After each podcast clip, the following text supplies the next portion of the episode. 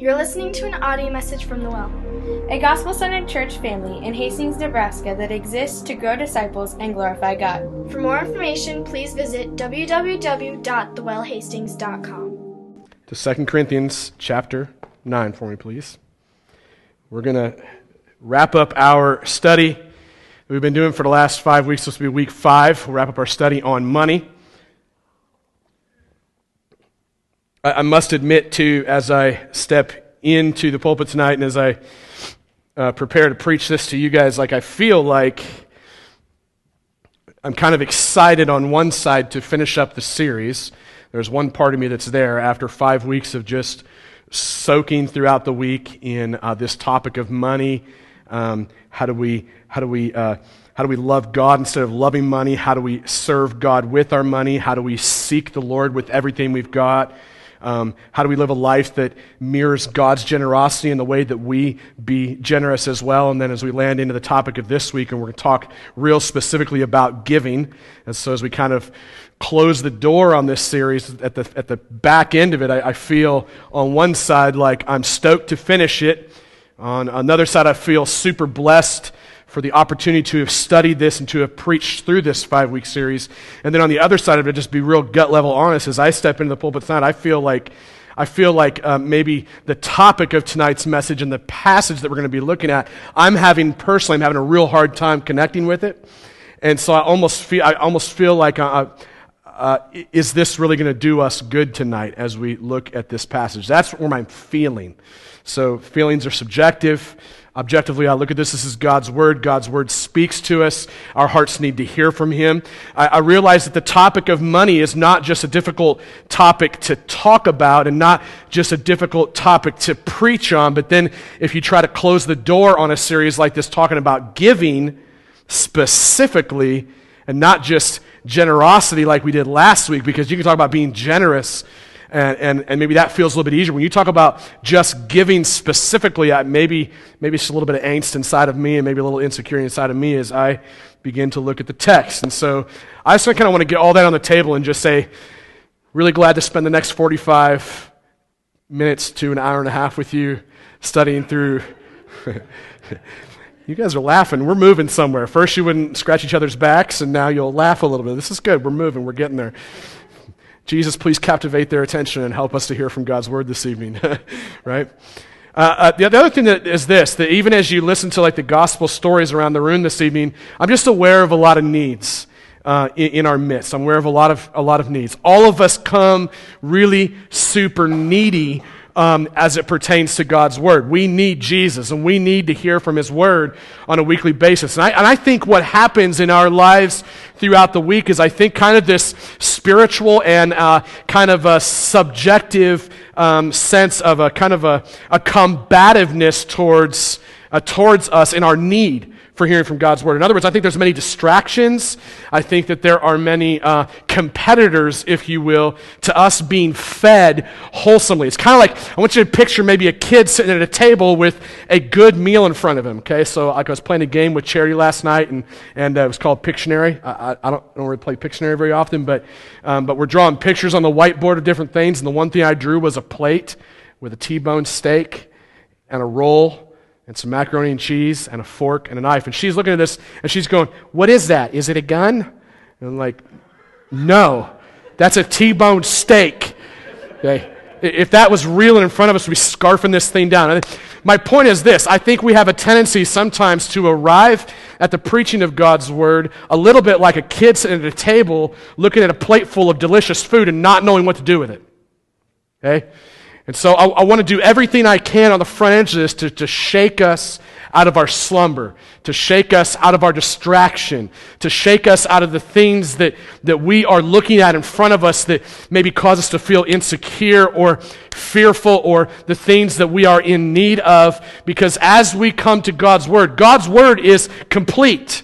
God's word is more than adequately sufficient to paint the picture of Jesus for us, and Jesus is complete. Jesus is the sustenance and the sufficiency that all of us need. So as we begin to talk about what it looks like to be a people who are a giving people, a people who are ready to give, a people who understand uh, the importance of what it means to be a giving people, as well as kind of land on the back end of this at the very tail end, looking at the results of what our giving looks like, I want us to understand this that you cannot outgive the grace of God. You cannot outgive the picture of God giving his son on the cross. You cannot. So if there is any message that I hope that we leave here hearing tonight is that Jesus is enough. God has given more than you and I can ever give, and He's given so much that that picture of, His uh, inexpressible gift, as we'll read here in a moment, inexpressible, meaning inexhaustible. We cannot exhaust the grace of God. He's given so much. He's such a good giver that if you and I, as we walk in tonight feeling weak, feeling maybe empty, feeling maybe distracted, maybe feeling poor in spirit, as the scriptures say. I don't know what you walk in here feeling like tonight, but as you walk in here, if there's one clear message I want to pound home, I'll mess up the rest of this message. I guarantee you, that's the way I'm going to walk out of here tonight feeling like I'm going to mess this up. And I'll tell you why. I didn't have the adequate time to study this this week. And so I'm not coming in resting on me, right? I'm coming in resting on God. And God's probably going to preach his own powerful message. And I'm going to go home kicking myself in the butt like you should have studied more. That sucked, blah, blah, blah. But here's the deal. Like we all might feel this way in different ways. Big picture, I want you to remember. If I blow everything else completely tonight, remember the picture of what Jesus gave on the cross for you and for I is more than adequate enough for any season of our lives. Anybody say amen? Hey, Father, Father, we just need to be awakened this evening. Lord, our hearts need to be awakened to our, uh, our insufficiency without you. Our hearts need to be awakened, Lord God, to our deep and desperate need for you. It's as though, Lord God, our hearts can just fall into a slumber throughout the week and that we can forget to be ready to hear from your word and forget to be ready to be in your presence and forget to be ready to, to have pictures painted in front of us by the power of your spirit and the preaching of your word of how good and sufficient you are. So awaken our hearts, Lord God, to our need for you. Awaken our hearts, Lord God, to hear from you. Awaken our hearts, Lord God, to yearn for you, to desire you. Awaken our hearts, Lord God, to sense your presence and to desire your presence and to cry out even inside for you to be near. God, I pray that you would remove any hindrances from us. Remove any hindrances that have captured our minds. Remove any hindrances that have captured our hearts, Lord God. Remove anything that hinders us hearing from you and remove anything that hinders us catching a greater and much bigger and much grander picture and much more big giving picture of who you are. God, we need you. Help us to see our need for you. Help us to understand how great and generous of a giving God that you are. Help us to hear from your word. In Jesus' name, and everybody said, Amen. 2 Corinthians chapter 9. 2 Corinthians chapter 9, verses 1 through 15, Paul says this. Verse 1. Now it is superfluous for me to write to you about the ministry for the saints, for I know your readiness of which I boast about you to the people of Macedonia, saying that Achaia has been ready since last year, and your zeal has stirred up most of them. But I'm sending the brothers so that our boasting about you may not prove empty in this matter, so that you may be ready as I said you would be. Otherwise, if some Macedonians come with me and find that you are not ready, we would be humiliated to say nothing of you for being so confident. So I thought it necessary to urge the brothers to go on ahead to you and arrange in advance for the gift you have promised, so that it may be ready as a willing gift, not as an exaction. The point is this whoever sows sparingly will also reap sparingly, and whoever sows bountifully will also reap bountifully. Each one must give as he has decided in his heart, not reluctantly or under compulsion. God loves a cheerful giver. And God is able to make all grace abound to you, so that having all sufficiency in all things at all times, you may abound in every good work. As it is written, He has distributed freely. He has given to the poor. His righteousness endures forever. He who supplies seed to the sower and bread for food will supply and multiply your seed for sowing and increase the harvest of your righteousness. You will be enriched in every way, to be generous in every way, which through us will produce thanksgiving to God for the ministry of this service is not only supplying the needs of the saints, but is also overflowing in many thanksgivings to God. By their approval of this service, they will glorify God because of your submission that comes from your confession of the gospel of Christ and the generosity of your contribution for them and for all others. Well, they long for you and pray for you because of the surpassing grace of God upon you. Thanks be to God for his inexpressible gift.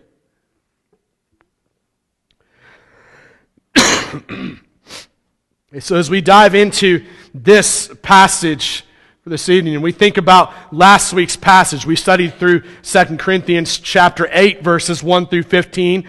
We skipped the tail end of that chapter and dove right into chapter 9, verses 1 through 15 this week. And, and really, so that you know, all that we're skipping is Paul's commendation of Titus. As you look at your Bibles, you'll notice in chapter 8, verses uh, 16 through roughly 24, you'll notice that that's really what we're skipping. Is basically the Apostle Paul, after verses 1 through 15 of chapter 8, after he says, Hey, I want you guys to give generously, and here are the things that should motivate you to be generous in your giving after he says those things, then basically what Paul is doing is he, in those final verses of chapter 8, he's basically giving his commendation of Titus. He's saying, I'm sending Titus to come collect this offering from you.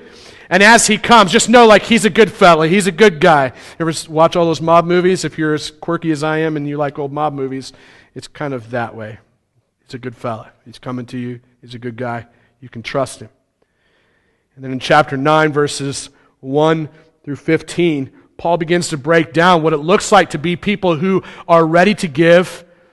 He breaks down the importance of why we should be a people who give. And then towards the tail end, in the last five verses, he kind of unpacks the results of our giving. Just to kind of tease out your mind a little bit, I want you to remember what Paul is talking about. Here's, here's not what Paul is saying. Paul is not saying you need to come to my church, you need to give 10%, 15, 20. He's not saying that. This is not what Paul is preaching. Paul is not necessarily preaching about the normal giving that, uh, that was expected in the Old Testament from people who called themselves part of the family of God. What he's actually talking about in these passages is an extra offering that, that the churches have agreed to give to relieve the suffering of saints who were living in areas where the economy was falling to pieces. In fact, most people believe that this offering is going to be going back to the Jerusalem church at Jerusalem to relieve the immense amount of ministry that needed to take place there.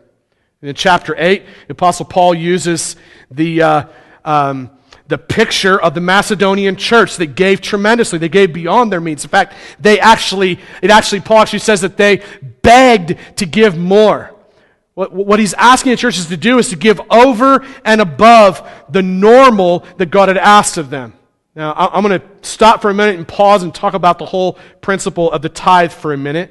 You might write this down and think about this. A Charles Stanley, whom uh, who, who I appreciate as a preacher, uh, wrote a book, and one of the things that he said in his book on money is that, um, is that tithing, as you look at the idea behind giving 10% of what God gives you, tithing, what we have a tendency to see it as that 10%, we have a tendency to see that as a goal to be reached. So I'm going to start at 1%. I'm going to move on to 2%, move on to 3%. And the reality is the average of all Christians in America give roughly 3%, far less than the standard that God set all throughout the Old Testament. The idea throughout Scripture, if you think of this as less law and more gospel or good news, would be this A, you cannot give God. B, what Charles Stanley kind of uh, posits for us is this idea that 10% tithe is really training wheels for generosity. So the idea would be this if the church uh, universally throughout America is giving roughly 3%, we haven't even gotten the training wheels off our bikes yet. We're still riding bikes with training wheels in terms of generosity. Now, some of us may say, well, but I gave money down. I did, uh, yeah, uh, uh, that's fine. I'm just saying, I think if we do a study of the entirety of scriptures all the way through, I think you'll find that I think that principle is, is pretty, pretty straightforward. This is not what Paul's talking about. And in fact, another thing to talk about in terms of our giving, because a lot of people's minds automatically go to tithing. You can look all over the place throughout the scriptures and throughout the New Testament portion of the scriptures, uh, especially. Um, there, there's, there's nothing said about tithing necessarily, other than Jesus speaking in the gospel saying, hey, hey, when you give your tithes, and when you pray, and when you fast, don't do it so that everybody else can see you're doing it. And one thing Jesus doesn't say is don't tithe. He also doesn't say don't pray. And he also doesn't say don't fast. Here's something else he doesn't say. He also doesn't say go tithe, go pray, go fast. Why, why does Jesus not lean one way or the other? you think about this. When Jesus is teaching that in the Gospels, He's teaching us don't do these religious things, there's the religious practices merely to get accolades from others seeing us doing it. Doesn't mean you don't have to, doesn't mean that it's not okay to put your name on an envelope and say, here's how much I gave this week. Please track this. Help me stay accountable. Nothing wrong with that. Nothing wrong with not doing it either. Like there's freedom in the gospel. That's why I said law or gospel, as you begin to look at this principle of giving, tithing, all those principles, what Jesus doesn't do and what the apostles don't do is they never come straight out and say, hey, by the way, now that the Old Testament times are gone and Jesus has died on the cross and we're in the New Testament, the Old Testament no longer applies, so you no longer have to give. They don't say that. They also don't come out of the gate saying, hey, let me preach tithing to you either. So, so, so because of that, we're, gonna, we're just going to preach on giving and what it looks like because that's what Paul talks about. I say all that by way of leading in. Hopefully, that kind of releases maybe some of the shackles, maybe some of the legalistic teaching you may have heard. Okay? And want you to know that we're, we're not going to be legalistic about that. My hope is this my hope is that all of us are giving more than 10%. That at some point we all would ride the bike of generosity without training wheels. That's, that's my hope.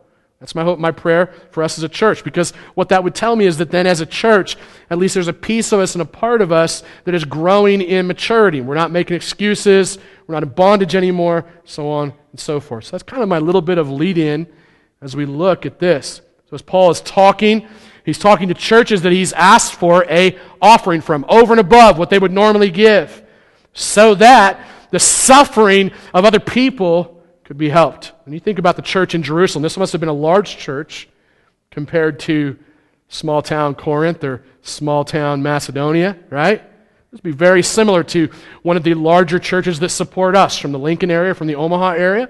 Those of you that know those stories be very similar as if some cataclysmic event happened, some tsunami happened in Omaha and didn't hit us. I don't know how that would happen, but if you think about it, some cataclysmic event happened in Lincoln or Omaha, and suddenly the people in those churches that had been supporting us, helping to plant this church here, Somehow they had a financial need. And us as a small church, we came together and we began to say, hey, we've got our bills covered, our normal expenses covered so that our church can do good, wholesome gospel ministry in our community. Now there's an opportunity for us to receive financial aid back to the larger churches that have helped to plant us. That's who Paul is talking to. He's speaking to us, literally, quite literally, if we had that situation arise.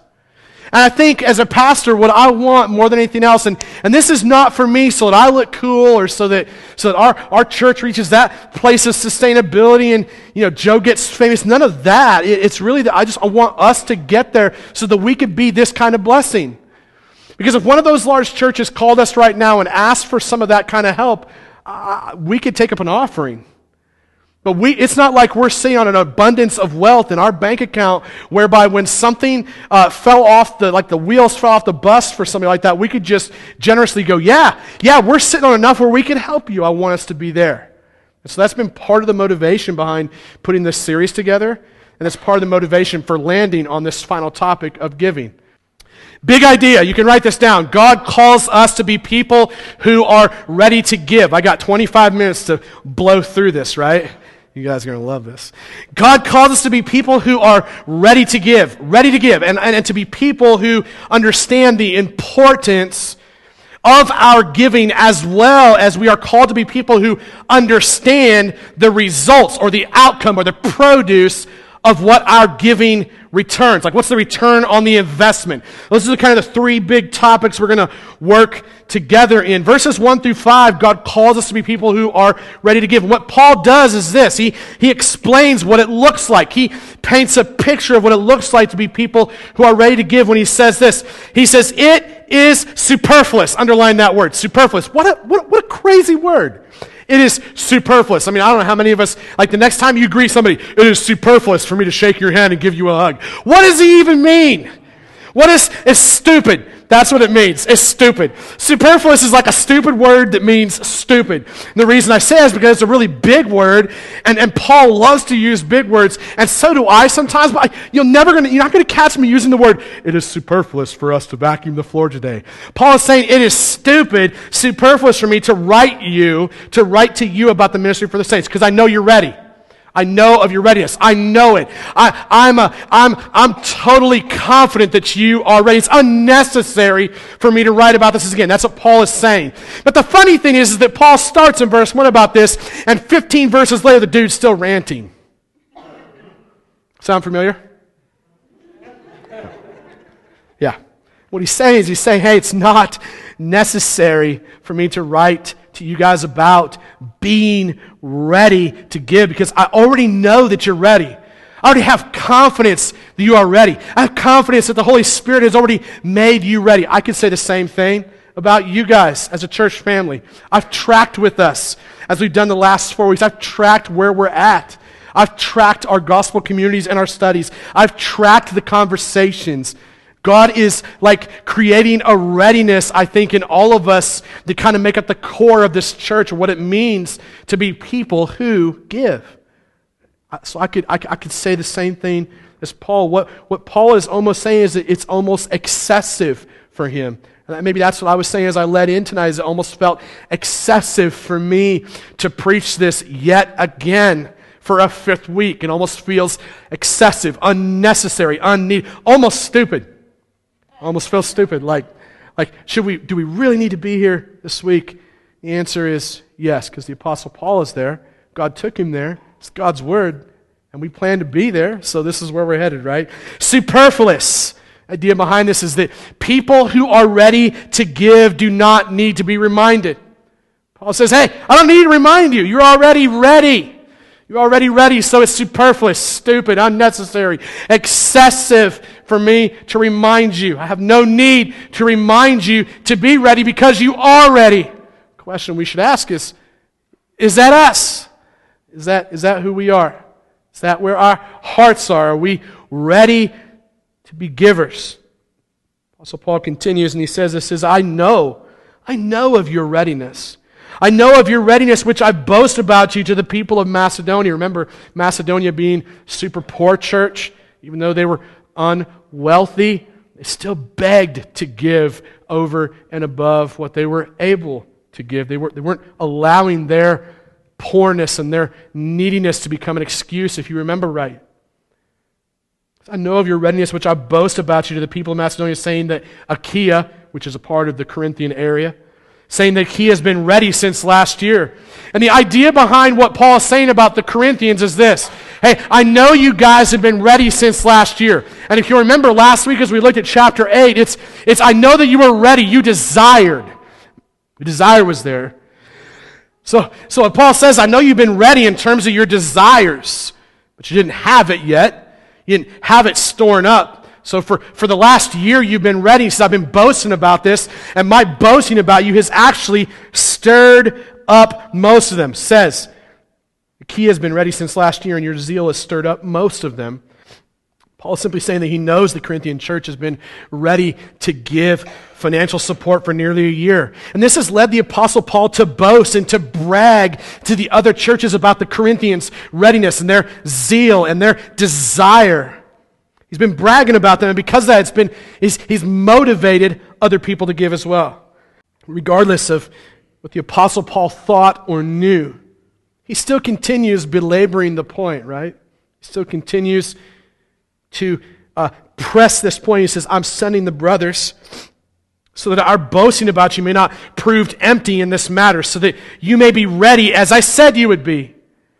He's saying, hey, uh, we're sending some guys ahead with this letter in hand, and as they come, I want to ensure that not only is the desire there as it was a year ago, but I want to make sure that there is actually something to collect, that there's something for you to give. Have you actually made yourselves ready? He says, I'm saying to brothers so that our boasting about you may not prove empty in this matter so that you may be ready as I said you would be. Otherwise, if some Macedonians come with me and find that you are not ready, we would be humiliated, to say nothing of you for being so confident. What Paul is saying is that even though it may appear that he is belaboring the point excessively or unnecessarily, it's still important for him to write to them about this. Still important for him to write to them about being a people who are ready to give. Because He wants them to understand the seriousness of their being ready. It's important that you and I are ready. I want you to think about this like a date. Think about this like you're getting ready to go on a date with someone, and you show up. So, so maybe it's the guy, and he's showing up to pick up the gal, and he's still waiting an hour later for her to get ready. Wasn't ready. This is not a place any of you ladies want to be in, correct? The same would go the other way. Got to be ready. Ready to give. This is what the Apostle Paul is saying. He wants to be assured. People who are ready to give are serious about their commitments. This is a commitment that the Corinthian church had made. Paul is saying it's important that you take this seriously. Continues his explanation of what it looks like to be people who are ready to give by saying this. Says, I thought it necessary. Oh, wait a minute. He just said superfluous a little bit ago, unnecessary. Now he uses basically the same word, necessary.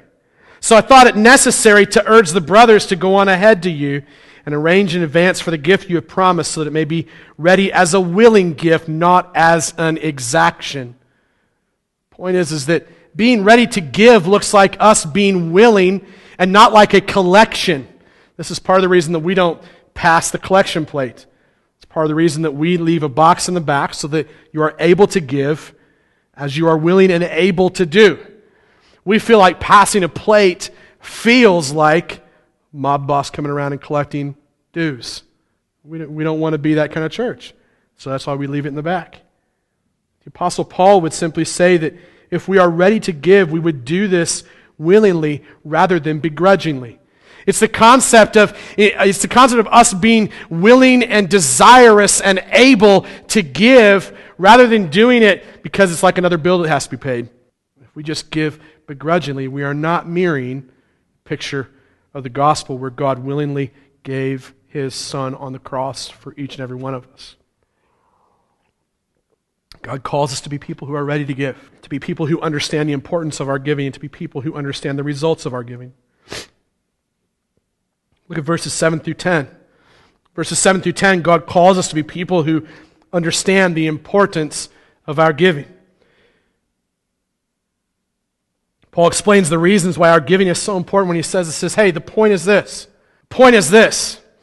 He's like, I've been saying all this stuff that I actually started out by saying was really unnecessary and excessive to then land here and say, hey, the point is this The point is this whoever sows sparingly will also reap sparingly. Whoever sows bountifully will reap bountifully. In other words, when Paul says the point is this, he's saying, look, it's unnecessary for me to continue to tell you about the necessity of giving because I know that you're ready to give. But the reason I'm pressing this point, the reason I'm pressing the point, or the reason that this is so important for you to hear is that when you give, it's like being a farmer who sows seed in his field. It's a picture, if you remember, if you go back to the Gospels, it's a picture of the sower and the seed, right? Some seed falls on good earth, some of it falls, falls on rocky ground, some of it grows up real quick, gets burned up, and dies. Some of it gets picked up by the birds and carried away. It's a picture of that same story that we know of. It's really leading us into a picture of God. Why is this important? Why is it so important that we would talk about giving?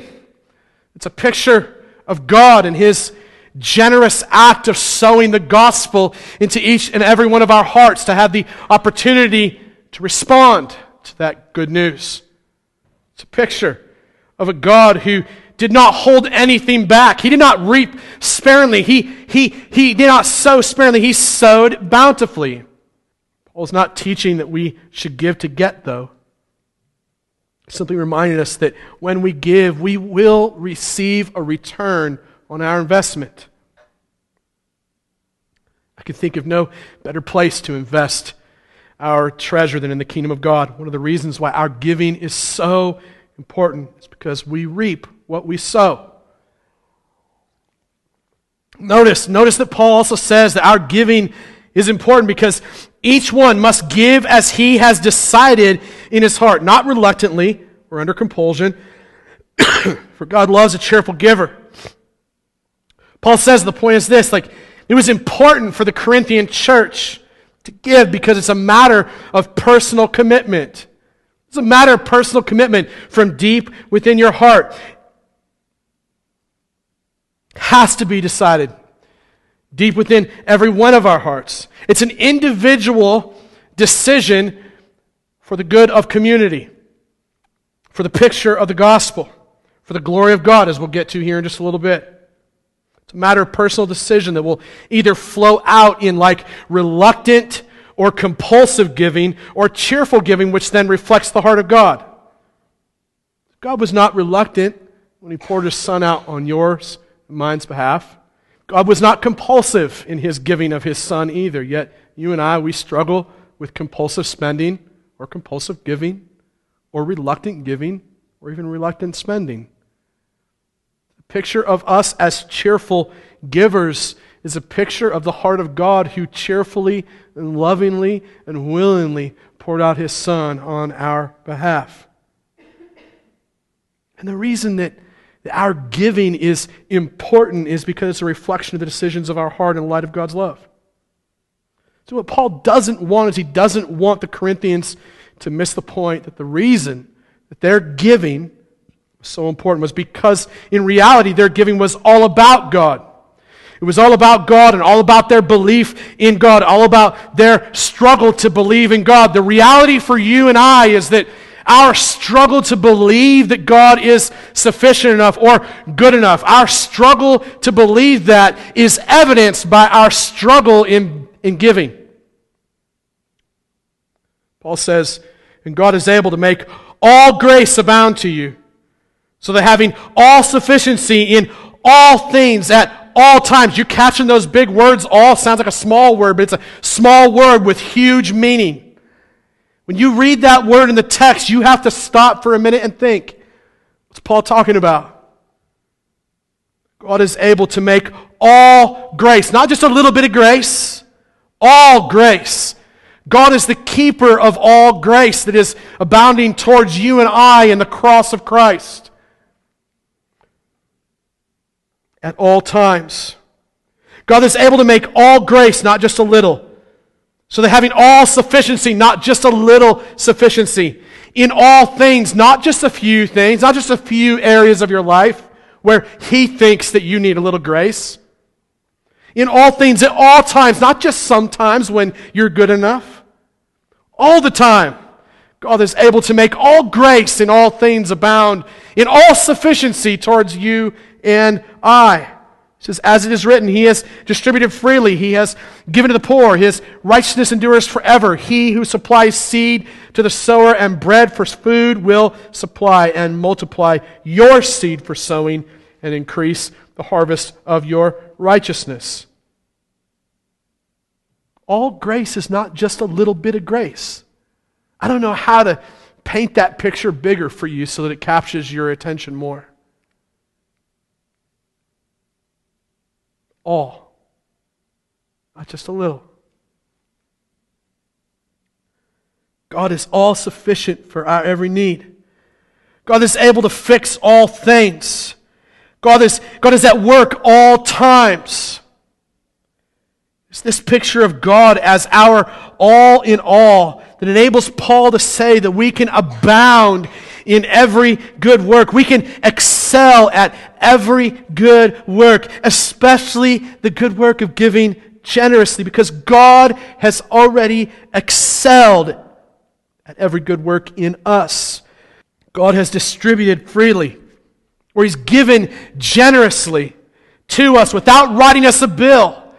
God didn't write you and I a bill for all the things that He gave you and I. In fact, in fact, God gave generously, freely to us, and then He went and paid the bill through the cross of Christ. The righteousness that God extends to each of us is without charge. While He pays the bill, it lasts forever. His goodness and His righteousness never ends. His love is abounding, it never ends. What God makes right through the shed blood of Jesus Christ is never in danger of being made crooked again. Like your life and my life may have a sense of crookedness some days. What He makes right in each and every one of us is made straight once and for all. It never changes. God is all sufficient. He supplies everything we need. He works at all times. In fact, it is God who supplies the food of His Word. He supplies the seeds of the gospel. It is God who multiplies His own investment through the gospel so that the harvest of godliness continues to grow in and through each of us. One of the reasons why our giving is so important is because our giving is a reflection of what we actually believe about God. Do you believe that God is enough? Do you believe that He is sufficient enough?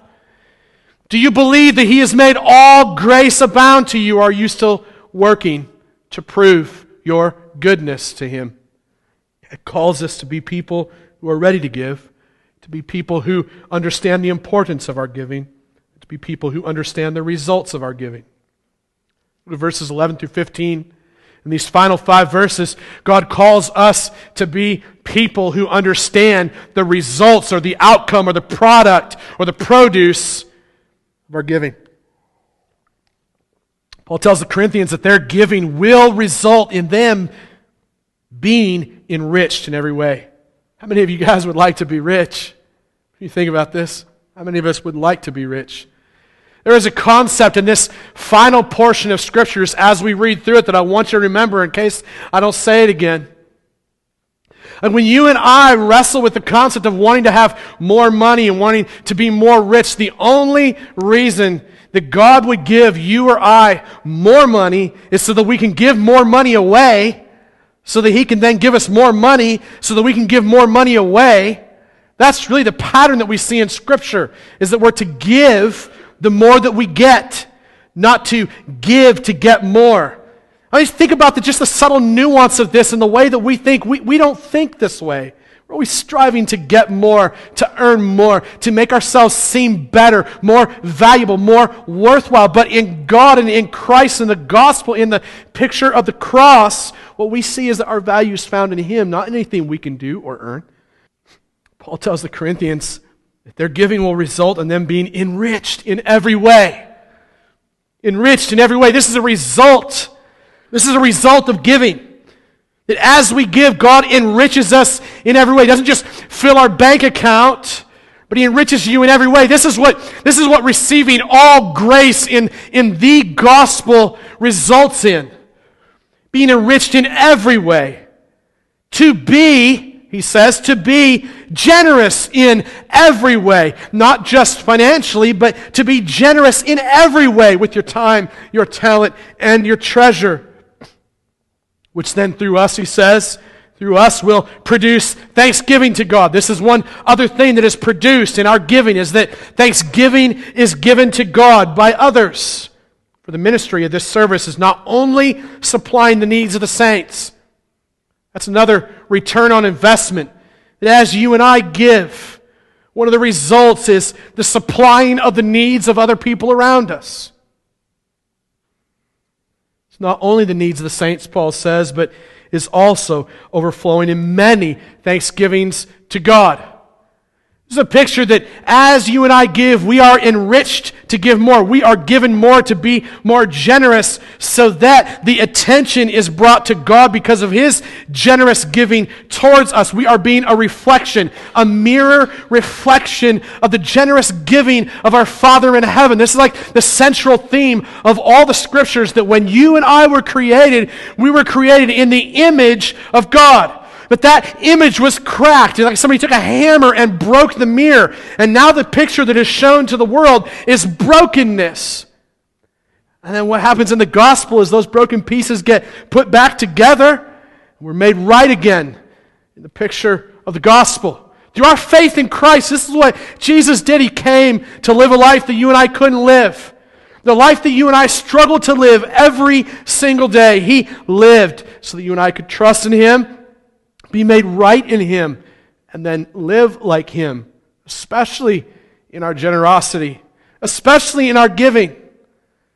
Paul says our giving results in needs being met and thanksgiving to God being developed in others. You think one of the ways that we give thanks to God oftentimes is because of the things that we get. I got that new flat screen. I got a new pickup. I'm so thankful that God gave me those things, but Paul says, no, no, that's not the picture of what brings thanks to God in the scriptures. What, the picture of what brings thanks to God is a mere reflection of God's giving. So you and I are enabled to give because we know that the results of our giving will be other people's needs being met as well as God being thanked. Paul continues to explain that the results of the Corinthians giving produces this he says, by their approval of this service, it will glorify God.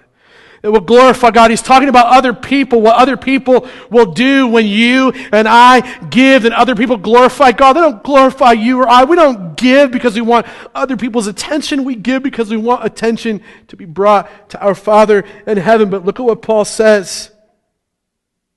It will glorify God because of your submission that comes from your confession of the gospel of Christ.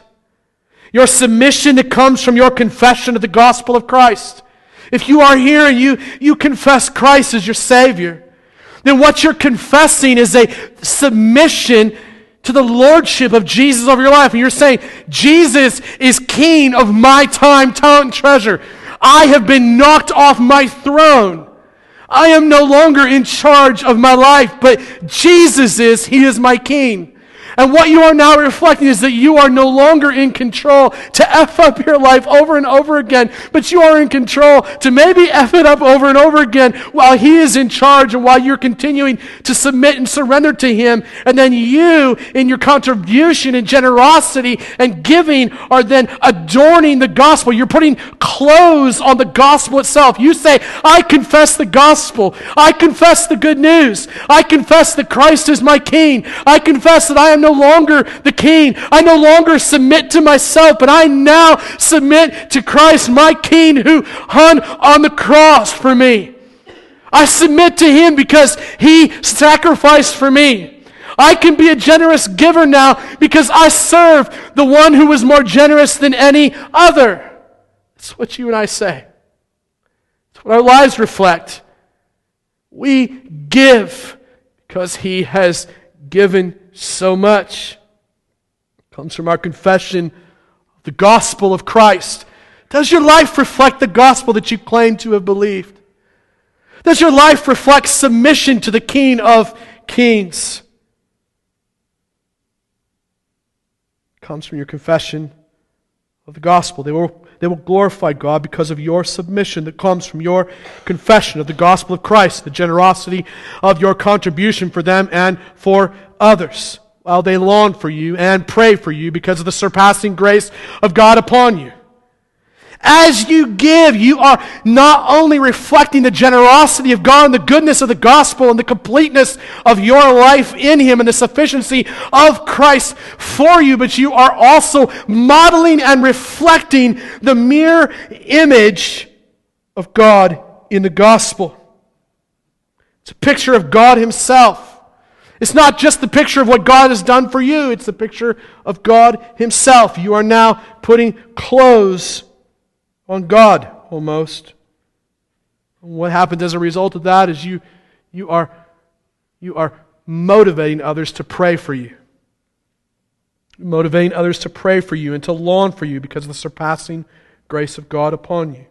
Final thing that Paul says when he wraps up his explanation of what the Corinthians giving would result in is he simply says, Thanks be to God. Thanks be to God for his inexpressible gift. What is this inexpressible gift that Paul is talking about when he says, Thanks be to God for his inexpressible gift?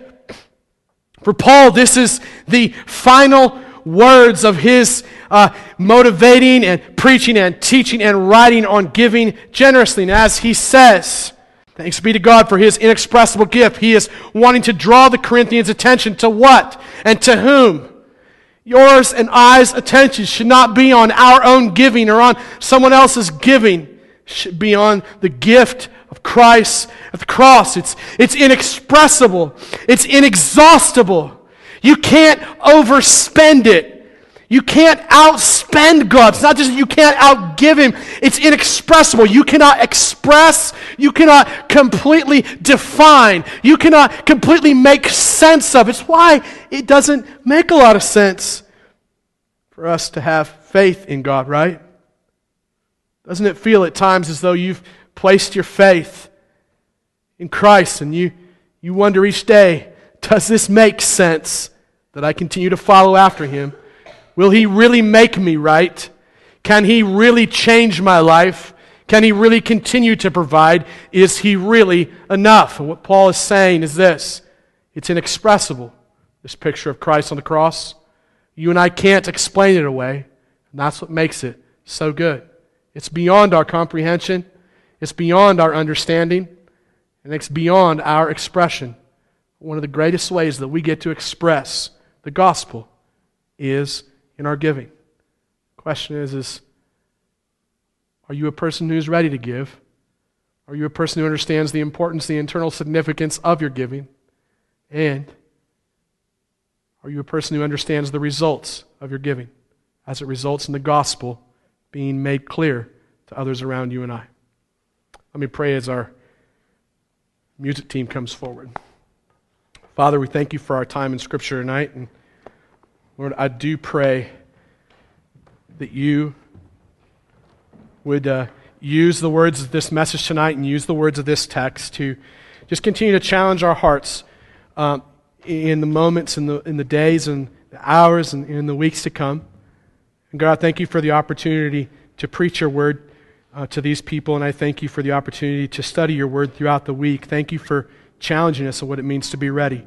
Lord, I know that you were more than ready, more than willing, and more than cheerful to give your son for us.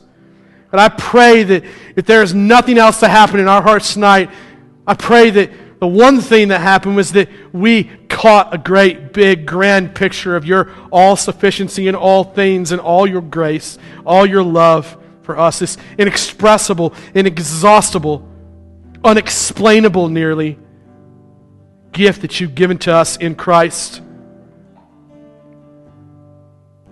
Help us to see that, that Lord, we, we know that when you gave your Son, you counted the cost. You, you decided that, that there was nothing, there was nothing worth holding back. So that, so that in the gospel and in the cross of Christ you could save many. So that many of us who are far from you could come close to you. Lord, you have been so generous in your gift towards us. I pray that you would help us to continue to catch that picture. And as we do, God, I pray that you would help us to return our affection, our desire back to you. In Jesus' name, everybody said, Amen. Hey, there'll be a few of us uh, near the front to pray with you if you have any needs. And then as we close in worship, there'll be a few of us near the front as well serving communion. If you're here and you're a Christian, we invite you to come and celebrate communion with us. This is just the time when we remember this picture of the cross, the broken body, the shed blood of Christ. If you place your faith and your trust in Him, we, we, we invite you to, uh, to engage in this with us as a family because the cross makes us family. If you're here and you don't know Jesus, we'd ask that you not take communion, as this would be kind of a meaningless thing to you. And we don't, we don't want anybody to just get into like uh, religious activity and rhythm. We want to have meaning for you. So we're going to engage in communion. My prayer, my hope is that as you do this, you'd remember picture of God who gave his son for you and I. This inexpressible gift, this picture of Christ at the cross and the empty tomb as we worship. Invite you guys to stand and worship and partake in communion. Thanks for letting me preach. Love you guys. You're listening to an audio message from the well. A gospel centered church family in Hastings, Nebraska that exists to grow disciples and glorify God. For more information, please visit www.thewellhastings.com.